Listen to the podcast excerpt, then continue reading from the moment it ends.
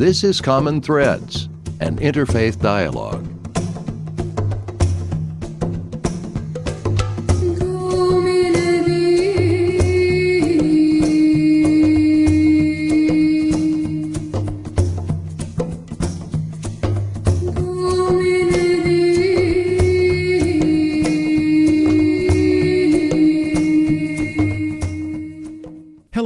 Fred Stella, president of the Interfaith Dialogue Association. Welcome to another edition of Common Threads.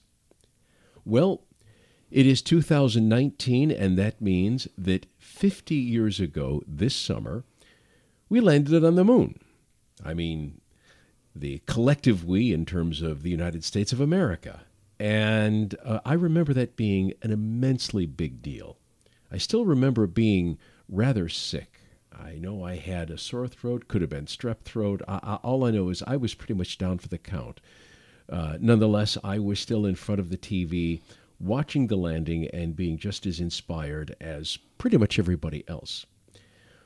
Well, when we think of space travel, some of us think purely in scientific terms, some in sociological terms, and some in spiritual terms.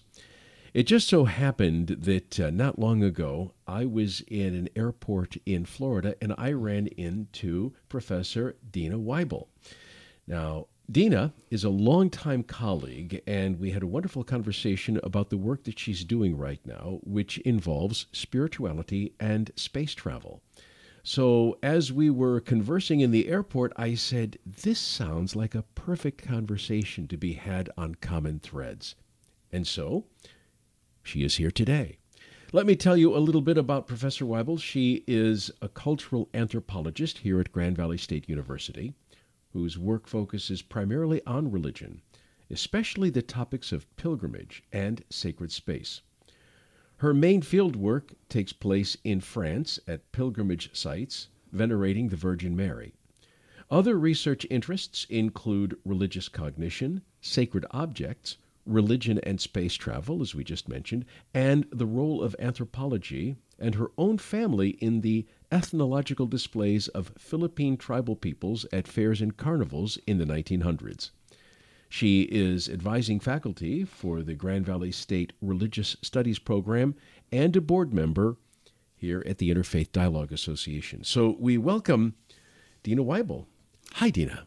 Hi, Fred. Nice to be here. Yeah, it's been a while.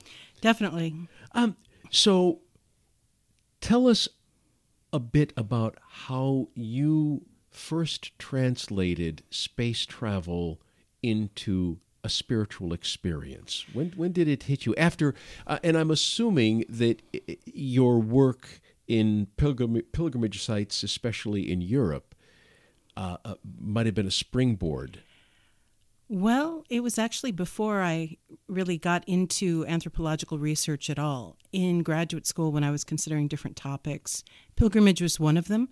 I was very interested, especially in what it was like to be a community, living in a community that was next to a sacred place, and how that affect how that would affect the community itself. Um, but I was also very interested in sort of the religious lives of scientists. It has always seemed to me that religion can be understood in a lot of different ways, but one way is it, that it offers a framework for understanding reality. So, if you are coming through the world with a religious perspective, that provides kind of a lens for you to interpret what's going on around you. As you know, the scientific method also provides a lens. And I'm really interested in what happens when um, there's a combining of different lenses. So if you're seeing something from two perspectives at once, how does that work? Do you have to change your perspective, go back and forth? Is there a way to blend those perspectives? Do you abandon one of the perspectives in favor of the other? And um, I remember being in graduate school and actually writing to Ira Flatow of Science Friday, asking him to do a program on the religious beliefs of astronauts. And he sent me a nice note back, and I don't know if they ever followed up on it. But that would have been in the mid 90s, I would think. It's interesting because um, I recently read something. It was written by a Muslim philosopher scholar on the, the so called God particle, the Higgs mm-hmm. boson particle. And his, his thesis is that the, the, the Higgs boson is a fabulous discovery, but it's not the God particle. Right. And he is a theist. But he doesn't go, aha, we've discovered, we have guaranteed proof of God because we've got the God particle. And he's saying the people who do that are ridiculous. Mm-hmm. And he gives plenty of great reasoning why. And he also states in there that the scientists who have been involved in the discovery of the Higgs boson, the ones who were theists maintain being theists, and the ones who were not were not converted. So you have this this bias going into uh, whatever research you're involved in, either you know theism or not, or or if not theism, at least some spiritual worldview, because mm-hmm. theism is a particular spiritual worldview, as we know. I'm wondering, after all of the interviews, all of the research that you have done, does that tend to be the case? I would say for scientists whose work is connected to space exploration in an indirect way, so scientists who are not themselves going up into space, I do see something of a continuation of whatever belief system they started with. I have heard from quite a few scientists. I was at the NASA Human Research Program Investigators Workshop in Galveston, Texas this past January, and did hear several stories from scientists who started out as religious kids mostly in religious families and told me sort of the story of them leaving religion behind.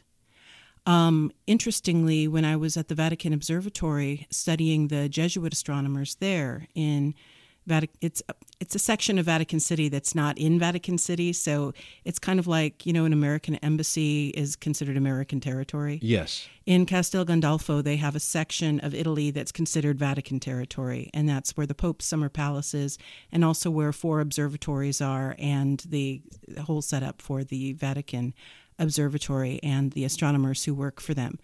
And um, those several of the Italian astronomers I spoke to had an interesting story where they started out coming from religious families, began to question their religious beliefs as they learned more about science, then reached out to other members of the clergy and were brought back into the fold, whereupon they became both Jesuits and PhDs in the sciences. And so that was an interesting kind of like two tracks of two different stories, the way it could turn out. But a lot of people who are religious and um, active in science and space exploration have definitely maintained their religious beliefs. Uh, at the observatory, I want I want you to talk a little bit about your uh, experience there because I that was part of our conversation at the airport. Um, how did you end up there? Oh, That's a, but it sounds like a, a- it sounds like it would be a fun I, with big air quotes around it, but a cool place to be. It was a very cool place to be. Um, I got there through combining several interests and leveraging um, human contacts. If that sounds kind of weird, but anyway, I get sh- it. the short version is one of the things I do here in Grand Rapids is I'm a co-organizer of an event called Roger That, which is an annual celebration of space exploration in honor of Grand Rapids native Roger B. Chaffee. He was killed in the Apollo 1 explosion along with Gus Grissom and Ed White. But since he's a hometown boy, we decided to mark the 50th anniversary by doing that. Our, one of our first speakers was Guy Consolmagno, who's currently the director of the Vatican Observatory. Um, he was sort of a friend of a friend of a couple friends. And so I was able to reach out to him, bring him here. He came and gave two talks for us during that event. And I maintained contact with him, eventually saying, you know, would it be possible for me to go out to the Vatican Observatory and do some ethnographic research as an anthropologist? And he first said, oh, sure, maybe about a week. As I kept contacting him and talking to him, that became four weeks. So um, I was there from mid March to mid April this past year. and tell us what your daily life was usually like there. Oh, um, one of the jokes that they- Besides shopping on Via Veneto. Uh, they weren't in Rome, so Oh. we were in kind of a small town. If anybody's familiar with Albano Laziale, that's kind of where we were. Um, next to this beautiful large lake, which is known either as Lake Albano or Lake Gandolfo, depending on which your alliance is there. And um, they have it's a former convent. So the observatory used to be located on the palace grounds of the Pope's Summer Palace. The current Pope, Francis I, doesn't really use the Summer Palace. The old observatory was kind of creaky and built in, you know, the 1600s. And so they moved them right around 2008, I believe, to a former convent. And it's a very modern building, mostly because the area was bombed out during World War II. The lower floors are the offices. Looks a lot like visiting a university and the faculty offices. Each one of these guys, and um, they're all guys except for some adjuncts, have an office. They have a meteorite lab. They have a museum that's nearby. They have a lot of interesting displays, a classroom, um, and administrative offices. And on that same floor is an apartment for guests. And it can hold a lot more guests than one. Um, I was lucky, I was the only person interested in it for the time period. So I would literally get up in the morning, get some breakfast, and then they met every morning at 10 o'clock for cappuccino in the coffee room. And that would be the first part of the day. I would hang out in the library. I would be sometimes invited to eat with them, attend religious services with them. Um, a lot of times I was just going into their offices and talking to them about their research. Occasionally there would be a tour um, that they would do, um, either just for me or, for instance, a group from Cork, Ireland came in, an astronomy group, to tour the observatory, and I tagged along on that. But it was mostly just what anthropologists call participant observation. You settle into a place and you spend time there doing what the locals do. I was occasionally invited upstairs, which is where their dormitories are. Not into the dormitories, but into the kitchen, into the Thank dining room. Thank you for room. clarifying. Yes. and um, they actually have sort of a game room on the top floor that they converted from an outdoor patio into an indoor um, place to sit and talk and play board games and things like that. So it's a very relaxed atmosphere. One of the jokes was if this is poverty, I want to see what celibacy looks like. That wasn't my joke. I understand. But they're doing some amazing Jesuits don't take the vow of poverty. You probably found that out. Jesuits are their own breed, definitely. Yes. Um, and they run a summer school every other year where they bring in, it's a completely secular summer school. They bring in students, no more than two from each country, and teach them astronomy with some of the great experts, uh, such as I can't think of her name right now, but the woman who discovered the concept of dark matter. She was one of their instructors. And why does the Catholic Church have this wonderful observatory? There are a couple stories. One of them, um, who's the vice director, mentioned this to me. It's a nation state, and nations during the middle, you know, the medieval times, you had astronomers, and so if the king of England is going to have an astronomer, the pope is going to have an astronomer. It was just kind of how it worked. That being said, it was sort of renovated and brought back right around the start of the 20th century again, um, sort of brought into more prominence. And one of the goals is just very directly to prove that science can be done alongside religious belief, that the two ideas are not incompatible and, in fact, are incredibly compatible. And that's kind of a lot of the perspective that I obtained through these interviews was that science is what the Jesuits do. Catholicism has been the source of many amazing Catholic ideas. That there's, it's ridiculous to think that science and religion are opposed because they're constantly doing real science, working on NASA projects, publishing in different papers, um, journal articles, books. They're proving that they can be priests and brothers and also scientists. And so there are no lay members. There, there, everyone there is a priest. There are, well, there are a couple of them that are brothers, which means that they are Jesuits, but they haven't become priests. Understand. So um, they have to take the same vows, but they don't have the same rights and responsibilities. To Right. They don't way. say mass. Exactly. Um, there are adjunct members who are sometimes priests who aren't Jesuits. Actually, there's a regular one who's not a Jesuit. Um, but I know some of the adjuncts are very religious Catholic professors from American universities, including women, for instance. And and you would assume that being Catholic is a requirement to be a part of this. I don't think they require you to be Catholic to do research there. Um, I know for sure that you, you don't have to be Catholic to do research there, but to have an official position, I thinking that everybody I met there was Catholic, and I'm going over in my mind who was listed on the adjunct um, list, and I didn't meet everybody, but the ones I did meet were Catholic.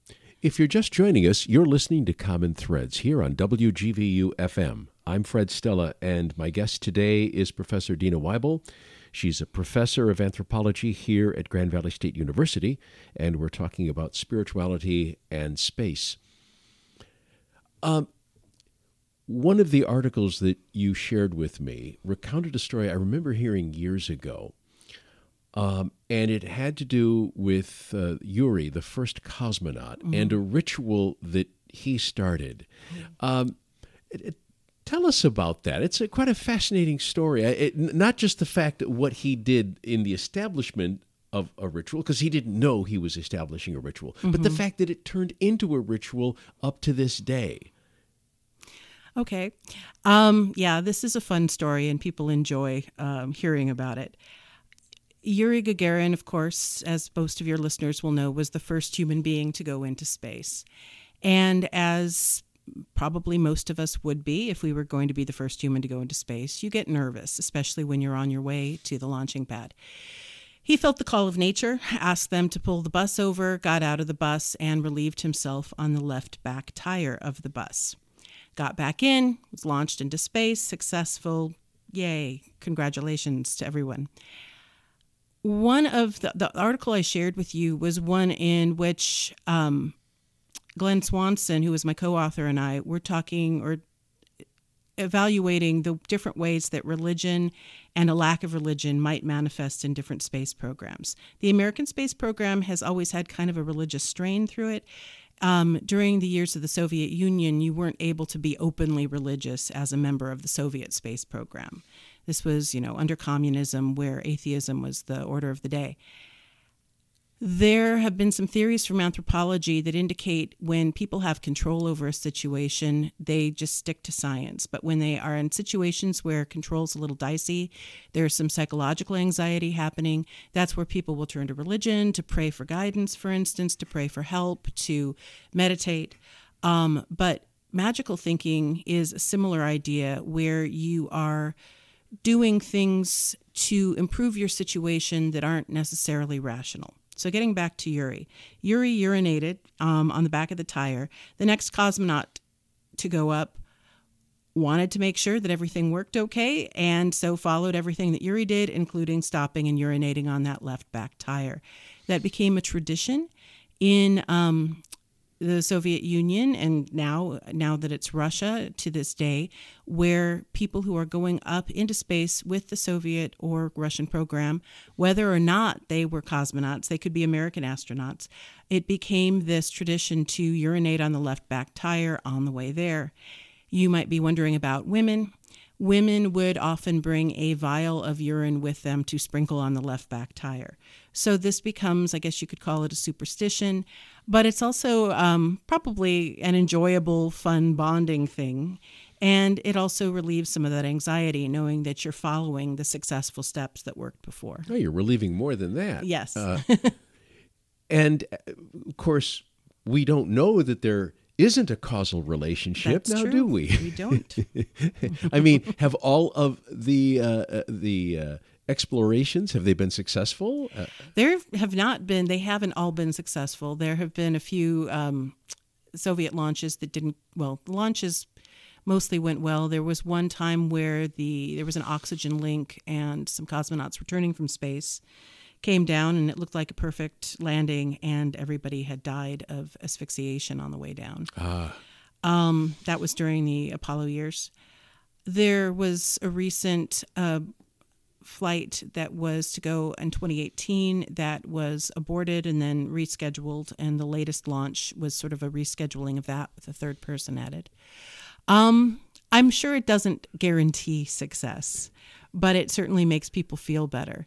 And I will say that there are very similar things. I was touring uh, the Jet Propulsion Laboratory in March, and there are a lot of superstitions and magical thinking that goes on there. For instance, peanuts. Apparently, eating peanuts, passing around peanuts, is something that they do to assure success, and that's become a thing. And there's a lot of signage up about it and a lot of discussion about peanuts. It's sort of their part of who they are as an entity. Sure. And what about uh, overt religious gestures? Um, in contemporary times or historically? Historically and up up until now, whatever whatever your research has indicated.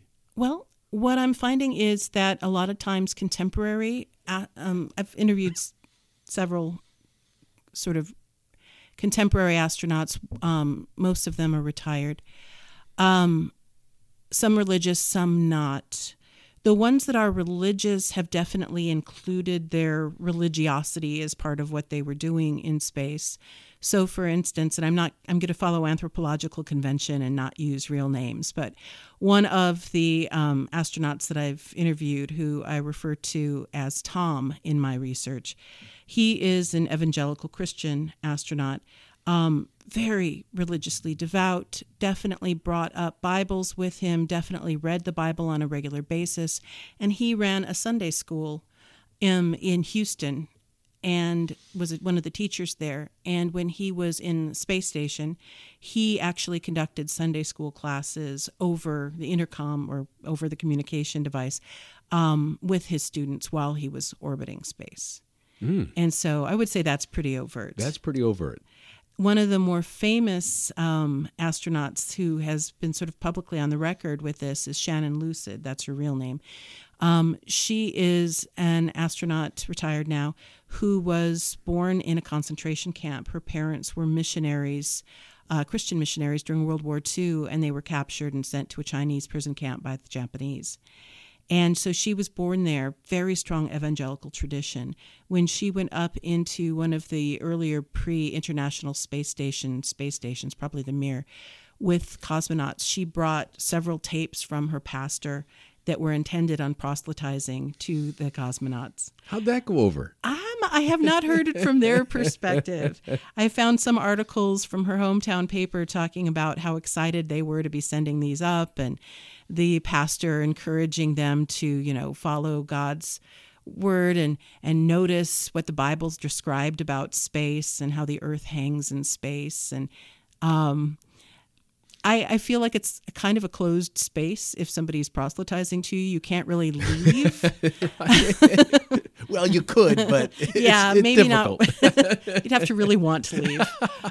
Um, but yeah, that there's there's some kind of overt um, religiosity. I, I'm curious if was there were there was there any diplomatic blowback? You know, you have these two governments working together, and uh, did you ever read anything of any issues? I haven't. Um, I do know that during one of Shannon Lucid's, this isn't what you asked, but during one of Shannon Lucid's missions, and I'm trying to learn more about this, um, she was sent up with a Saudi Arabian prince who his own particular cultural perspective was not inclined to see her as an equal member of the crew and she felt very strongly about that from what I was told and had to be very strongly convinced to go to Saudi Arabia to meet with his family after the mission was completed as sort of a ceremonial thing. She didn't want to go.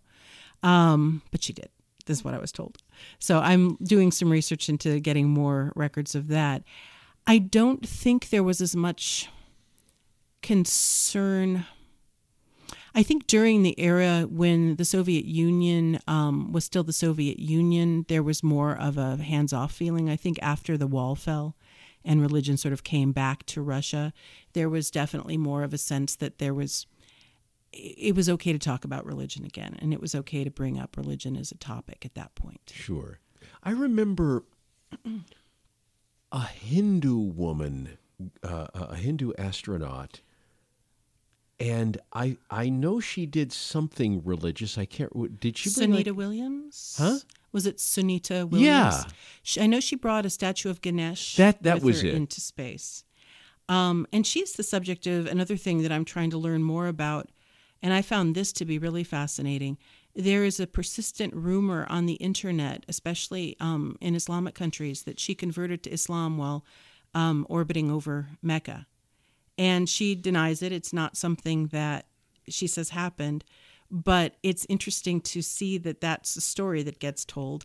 And I only found out, honestly, doing research yesterday, that there are similar rumors that Neil Armstrong converted to Islam while in space.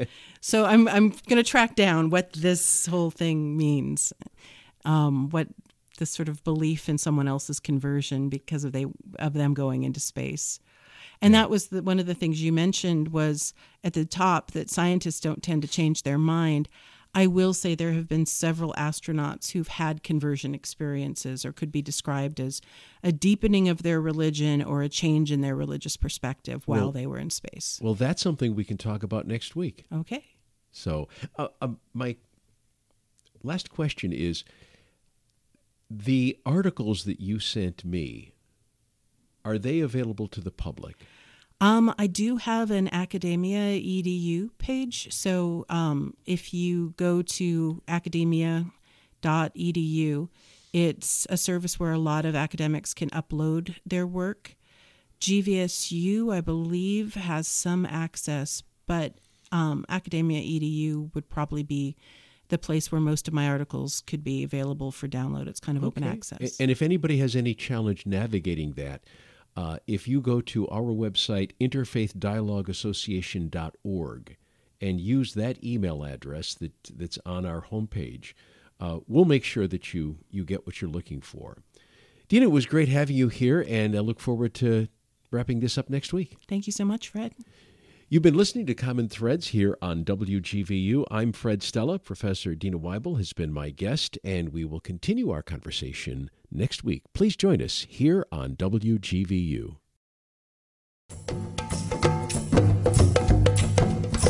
Common Threads is a production of WGVU in cooperation with the Interfaith Dialogue Association. The views and opinions expressed are not necessarily those of the station, its underwriters, or Grand Valley State University. In many cases, the participants on this program represent themselves and may not be designated spokespeople for the faiths they represent. Send questions and comments by email through our website www.interfaithdialogueassociation.org. Thank you for listening and join us again next week for another edition of Common Threads.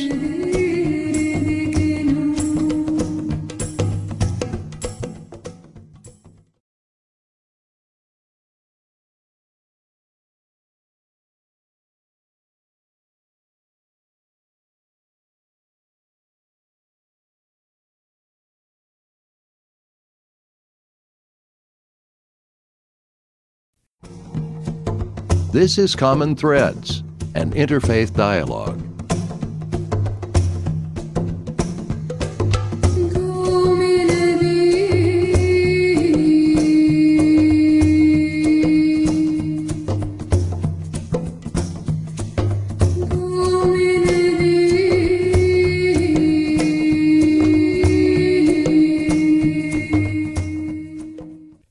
Fred Stella, President of the Interfaith Dialogue Association. Welcome to another edition of Common Threads.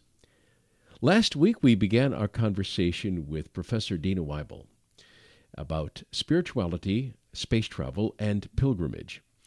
A little bit about Professor Weibel. She's a cultural anthropologist right here at Grand Valley State University, whose work focuses primarily on religion, especially the topics of pilgrimage and sacred space.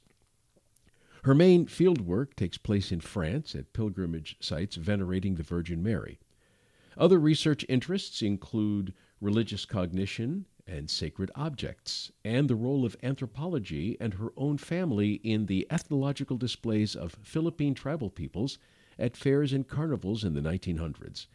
She is an advising faculty member for the Grand Valley State University Religious Studies program and also a board member right here at the Interfaith Dialogue Association. We welcome once again to Common Threads Deana Weibel. Hi, Deana. Hi, Fred. Thanks for joining us again. Sure. So last week we covered uh, various aspects of of uh, space travel, spirituality. let's talk about spirituality and um, spirituality, space travel specifically as pilgrimage. Because mm-hmm. pilgrimage is, is really your thing. You've oh, done yeah. a lot of work on it.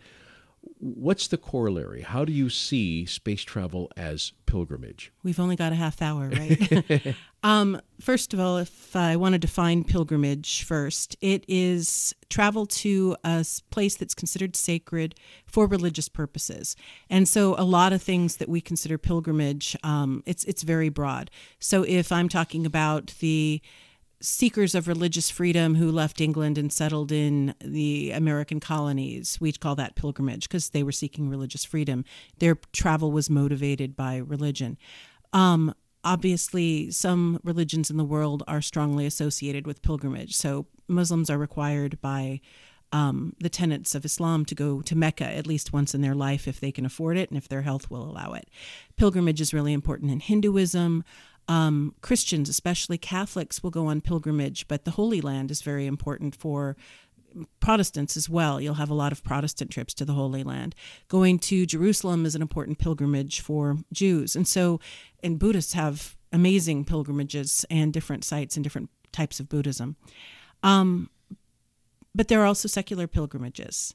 And so, if you're a group of motorcycle guys who get on your bikes and go to the Vietnam Memorial, you're going to a sacred place for spiritual reasons. There's something about that that's meaningful to you. So, pilgrimage is a very wide um, descriptor. And one thing that I've noticed studying space travel is that a lot of the things that are done in pilgrimage are also done in space travel. And one way to think about this is to think about objects. Religious objects are really important in pilgrimage, and I've noticed there are three major categories. If you go on pilgrimage, often you will bring something back with you. And if you bring that thing back with you, it almost like holds the, the essence of the pilgrimage with it. So if I go to Lourdes in France and there's water there that is purported to have healing powers, I might bring back containers of water for my family members.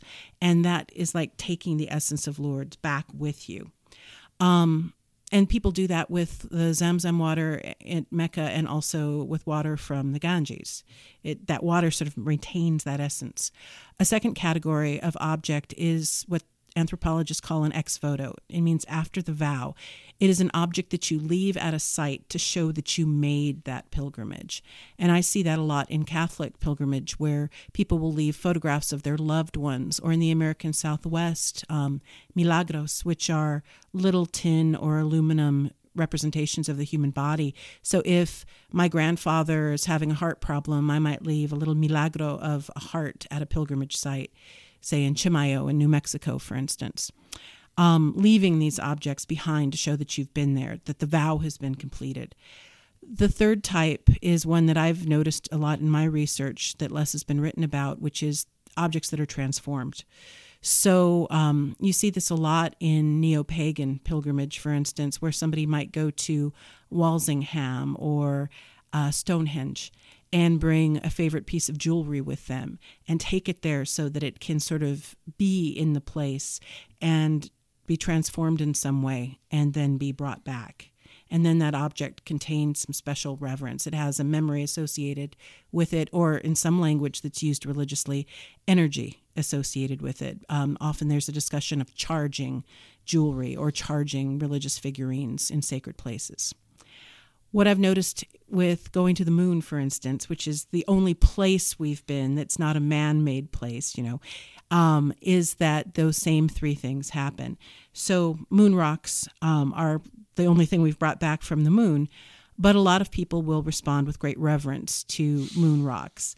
Um, I, one of, um, I had an opportunity a couple years ago to have somebody I knew check out moon rocks from NASA, brought them to a class and passed them around. And for some of the students, that was just uh, very close to a religious experience, if not on the border of a religious experience.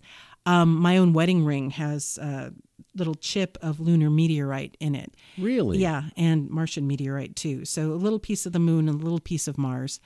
Um, you can get meteorites because they land on Earth, so it's not like you have to go and get them, but they still kind of have that essence of the planet.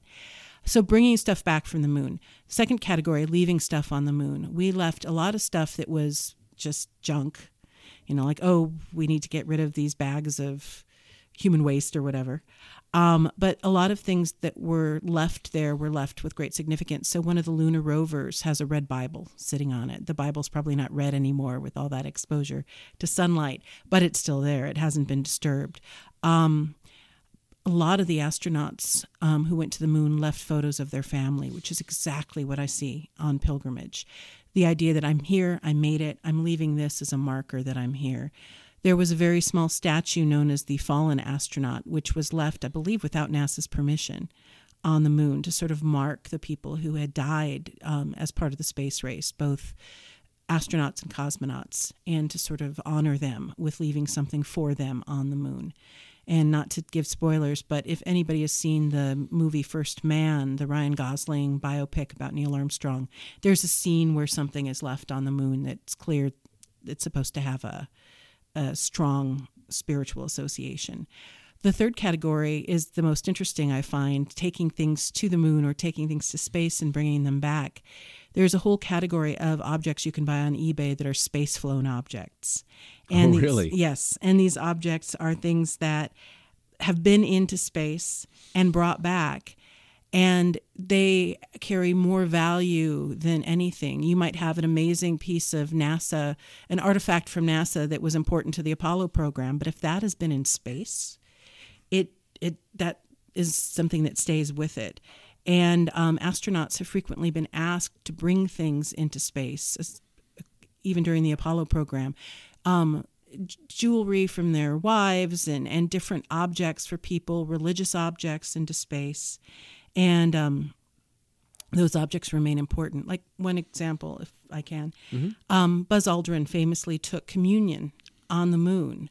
Um, soon after the um, Eagle landed on the moon. So there was this sort of moment of silence. And during that moment of silence, Aldrin, who was a Presbyterian, went to Webster Church in um, outside of Houston, he had this little chalice and he also had um, some communion wine that his pastor had sent with him and he poured the wine in from a very small kind of envelope into this chalice and actually took communion on the moon at chalice is on display at the Webster Church now. Mm. And so it's a famous historical thing because it was you know the first it's a lot of things but part of what its allure is is that it's been on the moon. So it is a communion chalice that was first of all the first food ever consumed on the moon was communion.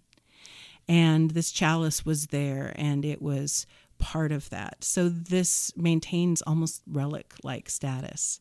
And because of those three categories and because of the amount of religious activity that has been associated especially with the moon landings I definitely think um, it can be understood as a type of pilgrimage, going to the moon. I can easily see that, certainly. One of the reasons that you and I are talking right now is because we are at the time of the 50th anniversary of the moon landing. Yes. Uh, and I know that you have done a significant amount of research into the Apollo program. Mm-hmm. And the the spiritual backdrop of the astronauts and all of that. Just could you just address that in general? Oh, absolutely. Um, one of the important things to keep in mind was because our rivals in the race to the moon was were the Soviets, and they were an officially atheistic state part of what defined America vis a vis the Soviets was the religiousness of America. This was a God fearing country. We weren't godless like the quote unquote commies. And so it was this battle between those who were ordained by God and those who didn't believe in God. And that was a huge motivating factor for the American space program. I won't say it motivated everyone, but I have seen documents where NASA got the religious backgrounds of every one of the astronauts, probably for last rites type purposes. And the vast majority of them, vast majority of them, were Christian with just a couple no preferences sprinkled here and there. And because of that, um, it became a success for. I actually recently interviewed a tech who worked on Apollo 11, and he straight out believes that we won the moon race because God was on our side. And so he was there at the time. He was very young. Um, but that idea that we were doing something ordained by God and God was on our side, getting us to the moon ahead of our enemies who didn't believe in God, was a very strong kind of narrative structure at the time. Um, Apollo 8 was the first mission that actually went to the moon, even though they didn't do a landing. They orbited the moon and came back. And the three men on board Apollo 11 um, I'm not going to go through their names because it's escaping my mind right now, although I can see all their faces. Um, they wanted to mark the occasion with something special. And so it was Christmas Eve, 1968, and they read from the book of Genesis describing the creation of the earth while looking at the earth from outside. Um, and this was something that was tremendously moving to a lot of people. Obviously, Genesis is important in a lot of religions, not just Christianity, obviously Judaism, but Islam as well. And it was meant to be a strong um, recognition and um, expression of gratitude that they had been able to do this. Um, there was blowback. You might know that Madalyn Murray O'Hair of American That's Atheists right. actually I remember that. sued NASA over it. Um, and after that, NASA did try to sort of tamp down overt expressions of religion because of the issue of the separation of church and state. But that didn't stop the astronauts themselves from being religious. Um, quite a few astronauts had what can be described as conversion experiences. Um, several of them wrote about them famously. Jim Irwin is a really good example. He was on Apollo 15. He claims that it strengthened his faith after he left NASA, he got very involved in religion. Um, I believe his organization was called Higher Calling, something like that. And he looked for Noah's Ark, spent quite a lot of time in um, the mountains of Turkey looking for evidence of Noah's Ark. Did he find it?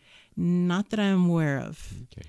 Can I just interrupt briefly to remind people that you're listening to WGVU? The program is Common Threads. I'm Fred Stella, and Professor Deana Weibel from here at Grand Valley State University is our guest, and we're talking about spirituality, pilgrimage, and space travel. So continue. Uh, let's let's talk about uh, Mr. Mitchell. Ah, Edgar Mitchell. Edgar Mitchell was an interesting case. Um, I have interviewed one of the Apollo astronauts who knew him. Um, Edgar Mitchell unfortunately passed just a year or so ago, but um, he was a unique individual and one of the things that he did while he was on his mission was conduct um, experiments involving ESP while he was in space. So he had those cards, you know, with the wavy lines or the star or the other symbols on them, and was trying to do sort of psychic readings with somebody else who I believe was in the San Francisco area at the time. I, am sorry, he, he just assumed that, or, or, guessed maybe because he's in space that his powers would be amplified? Something like that. Okay. I think it was just when else are you going to get the opportunity to try it? right. But he had a very strong spiritual moment traveling in space where he felt connected to the universe in a way that he had never felt before. Um, he describes it in some of his writings. He's got a couple books out. And it was like this sense that the entire universe was one thing, that he was part of the universe, that everything was connected to each other, and that he was being given this information from the universe while he was out there. Um, and he founded something afterwards called the Institute of Noetic Sciences. So, the idea being that you can get knowledge from different sources. One source he thought was empirical knowledge, right? So, you can do research, you can look at something, you can use your senses. But he felt also that knowledge that was true knowledge could come to you. And that what had happened to him while he was in space was an example of that knowledge that just came to you, which he called noesis. And so the Institute of Noetic Sciences was really to explore that kind of knowledge that's obtained through non empirical methods. Um, very interesting person. I would have loved to have interviewed him. I never got the opportunity. Now, in your article, you refer to that experience as samadhi. Are That you, was his are you term. quoting it? That's his term. That's his term. now. Now that is, I know it's a Hindu term. It also may be a Buddhist term, uh, and I'm just uh, concerned. Not concerned, but I'm I'm curious. Uh, did he like convert to one of those Eastern religions? I don't believe so, but I do believe they were a strong influence. I think um, this was, as I'm sure you know, late 60s, early 70s. There was a very strong um, influence of Eastern religions in the United States at this time. And we see things in other religions, for instance, in Wicca and New Age, karma has become a term that's a very Sure. typical kind of thing. So there's a lot of borrowing during that time period. My guess is that when he described it, he probably had interactions with religious leaders from Hinduism who tried to help him understand it in terms that made sense. Do we know? Do we know uh, what his proclivity was prior to liftoff? I don't think he was particularly religious. Okay. Um, I think he was very curious about what the human mind was capable of. But these were sort of strong driving interests that I think were separate from any traditional religious upbringing. And and you spoke to Tom Calvin, Tom Calvin is a pseudonym for an astronaut who was right? not in space during the Apollo program, but active during the Apollo program on the ground. And and what was his reaction when you? Oh, well, the astronaut I refer to as Tom Calvin, um, he's a self described evangelical. And when I asked him about Edgar Mitchell's experience in space, he said something like, well, he, he thought he felt something. It was very dismissive, I will say. Um, but that makes sense because that kind of thing is not part of his religious tradition. Right. And speaking of uh, of that, you you've spoken to and did research on various viewpoints from the evangelical uh, uh, stance, right? And and so some people, am I correct in reading that some people were actually opposed to space travel, coming from that background? Um, certainly not among the astronauts, but No, no, not the astronauts, Right, no. but there's a political scientist I know at the University of Dayton, Joshua Ambrosius, and he has he does a lot of heavy work with data and statistics and numbers, and he's pulled some of the numbers from Pew studies, and he's very interested in the fact that of the different religious groups that they surveyed about space travel, evangelical Christians tended to be the least supportive. And part of the reason for that is if you believe is that Jesus is coming in the near future, there's no real reason to go into space. There, it's not a priority. Um, on the other hand, other religions are much more willing to assume there's a future that needs to happen and to be interested in moving forward into that future. That said, a lot of the there are evangelical um, astronauts for sure, for sure, and so these are people who do think that it's worthwhile to travel into space. So it's not we can't paint an entire group with one brush. No, no, certainly Yeah. not. Certainly not. Uh, what do you see happening in the near future with uh, with the astronauts who are coming up now?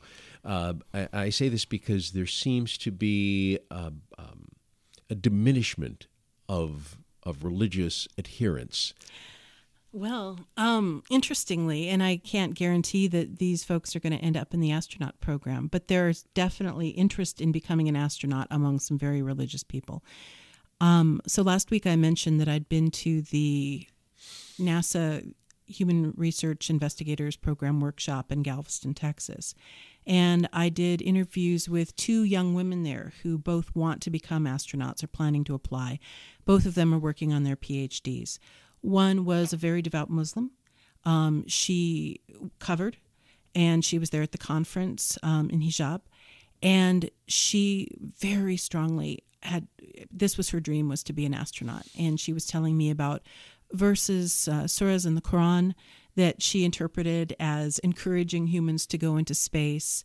We talked about the modesty afforded by uh, spacesuits and how you know you can't really tell anything. So she felt that a spacesuit was good. I said well what about hijab? Would you be in space covered? She said she couldn't see why she boxes well in hijab mm. so she i think i think her profile if she applies to nasa she's going to be a very interesting candidate another young woman i spoke to was studying a lot of uh, sort of evolutionary um, human adaptation kind of things. And she was a very devout um, Hindu from a Brahmanic tradition, um, strong Vedantic background.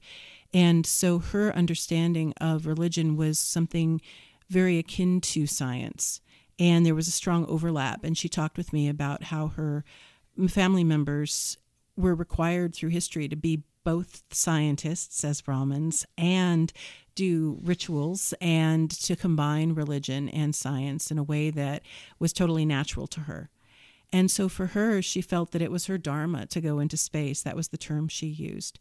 And so when I see examples of very religious young people who are planning to apply to the astronaut program, who want their whole life to be about this, but bring their religion in as just a matter of course, I don't think that it's really going anywhere. I think I think when people work for NASA, it's very important to present yourself in a certain way and if there are topics that might be controversial to avoid those topics but talking to people pre-nasa and retired astronauts there's a lot of religiosity that's there it's just not necessarily overt while they are astronauts I'm not sure I understand what you say. That certain topics shouldn't be brought up. Well, for instance, if a contemporary astronaut who was not retired um, were to make some statement about such or such religion being true or such religion being false, that ah. might be ah. something that would bring negative attention to NASA.